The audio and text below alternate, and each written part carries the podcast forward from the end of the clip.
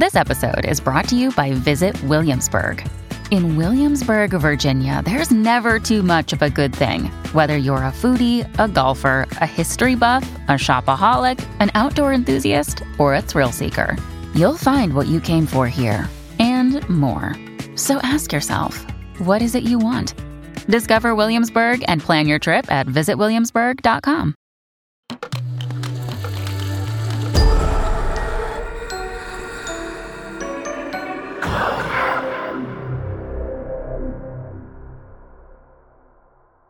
Da dove vengono gli incubi? Dall'inconscio, mi direte. Bravi. Ed è proprio lì che voglio portarvi. In quella zona d'ombra alla quale da svegli non abbiamo accesso. Per ascoltare le mie storie dovete seguire tre regole. Indossare una cuffia. Spegnere la luce e lasciarvi accompagnare nella parte oscura della vostra mente, lì dove nasce la paura.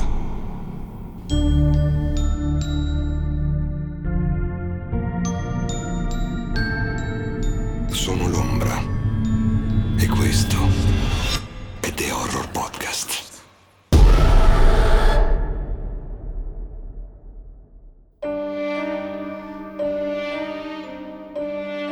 Ricordate il nome del vostro amico immaginario? No. Eppure, tutti, da bambini, ne avete avuto uno o una.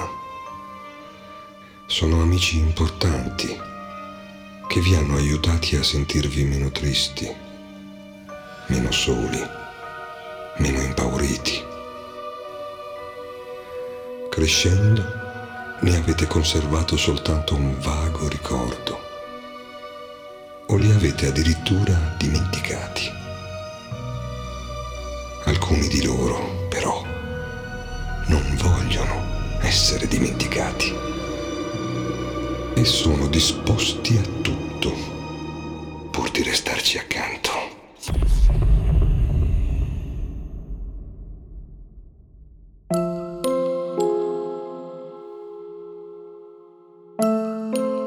Camilla era comparsa quando Alessia aveva quattro anni. All'inizio parlava soltanto da sola mentre giocava, come fanno spesso i bambini. Poi erano cominciate le richieste. Bisognava alzare il riscaldamento perché Camilla aveva freddo, o mettere un piatto in più a tavola, così anche Camilla poteva sedersi. Pietro e Lucia, i genitori di Alessia, l'avevano assecondata, anche se a volte trovavano inquietante l'idea di quella bambina invisibile. La sua presenza aveva un buon effetto su Alessia. Dall'apparizione di Camilla, ad esempio, Alessia aveva iniziato a dormire con la luce spenta e la porta chiusa. Se le veniva paura del buio, Camilla cantava una canzone per lei e la paura passava. Ciò che invece non passò era Camilla. Alessia cresceva e la sua amichetta restava lì, come quel piatto vuoto messo in tavola a ogni pasto.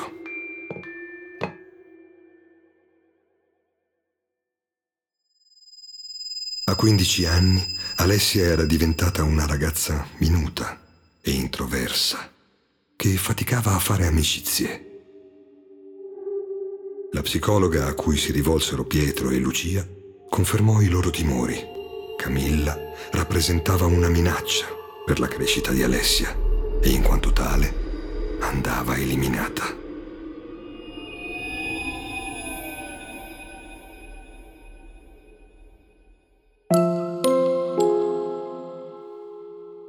La psicologa propose un semplice esperimento. Visto che Camilla appariva di solito quando Alessia era sola nella sua cameretta, bisognava impedirle di entrare in quella stanza. ogni volta che Alessia tornava a casa, doveva immaginare di lasciare Camilla fuori dalla porta. Per alcuni giorni le cose andarono abbastanza bene. Certo, Pietro e Lucia si erano accorti che Alessia aveva ricominciato a dormire con la porta socchiusa, ma confidavano che col tempo si sarebbe abituata.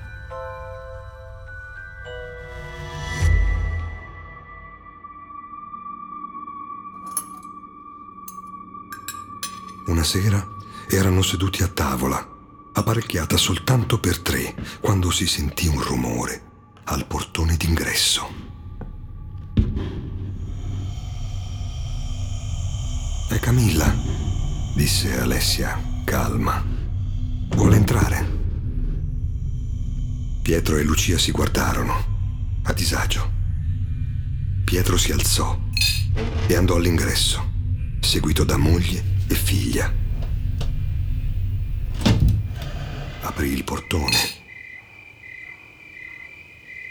Fuori non c'era nessuno.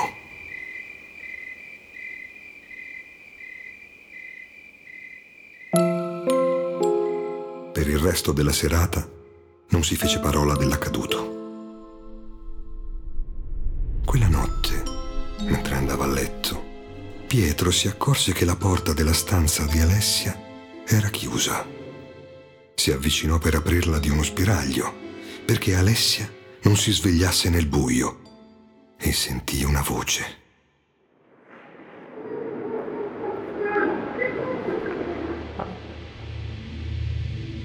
Pietro si allontanò rapidamente dalla porta, come se scottasse. Camilla è riuscita a entrare, pensò. E subito dopo commise uno degli errori più grandi della propria vita. Razionalizzò quel pensiero, dicendosi che la voce apparteneva a sua figlia.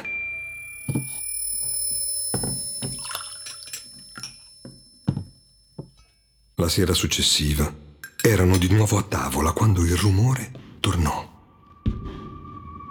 «È Camilla», ripeté Alessia. «Camilla deve restare fuori», rispose Pietro.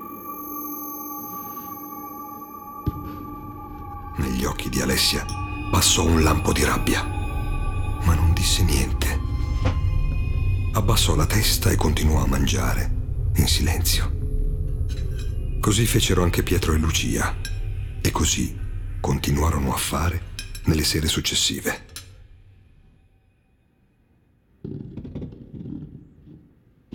Erano sempre seduti a tavola quando il rumore iniziava. Tutti e tre si fermavano per un attimo in ascolto.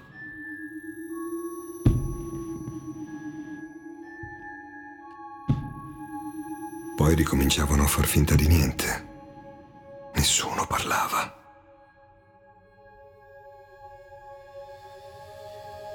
Il ventotto ottobre, a due settimane dall'inizio dell'esperimento, arrivò una pioggia autunnale grigia e martellante. «A Camilla non piace stare sotto la pioggia», disse Alessia, rompendo il silenzio della cena. Pietro e Lucia si comportarono come gli aveva raccomandato la psicologa, senza reagire. «Ha paura a stare fuori di notte», insistette Alessia. «Vuole entrare!» Pietro e Lucia scattarono in piedi. Guardarono Alessia, che li guardava a sua volta, senza scomporsi.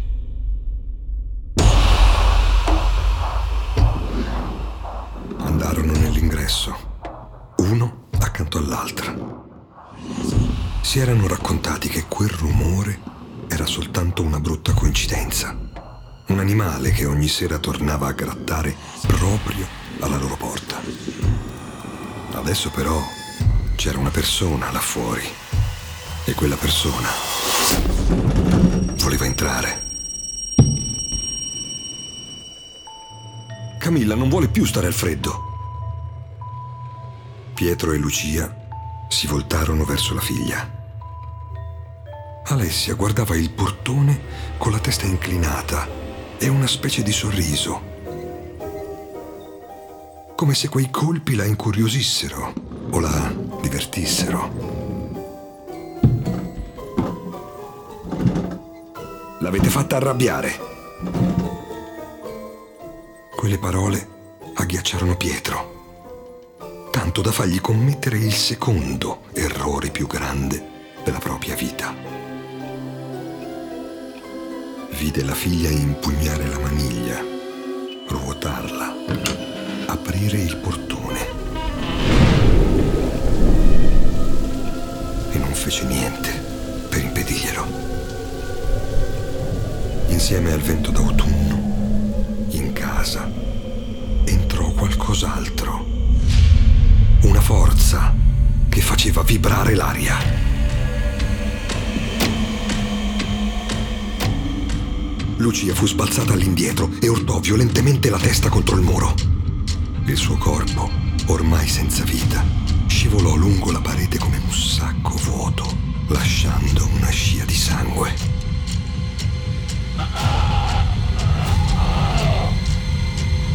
L'urlo di Pietro fu strozzato da due mani che gli chiusero la gola. Cercò di divincolarsi, ma quelle mani invisibili stringevano così forte da far scricchiolare le vertebre del collo. L'ultima cosa che vide, mentre soffocava, fu il viso impassibile di sua figlia.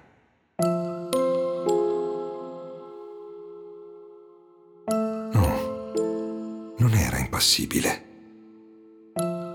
Aveva ancora quella specie di sorriso infantile, come se si stesse divertendo.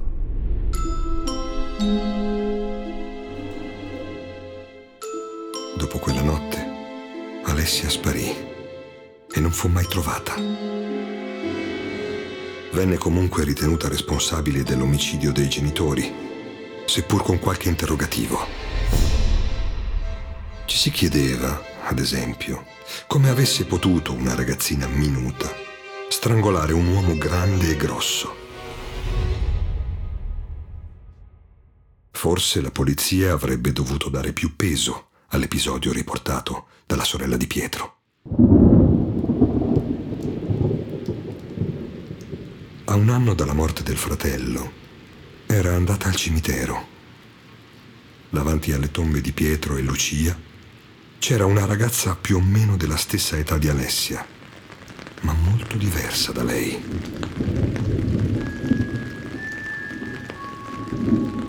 Era una ragazza alta, dall'aria forte e sicura.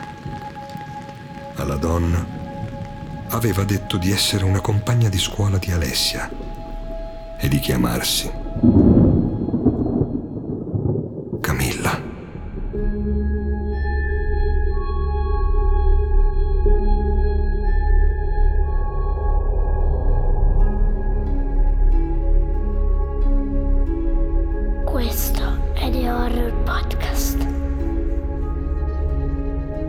Produzione Cora Media, scritto da Alessio Trebaldi, regia e sound design.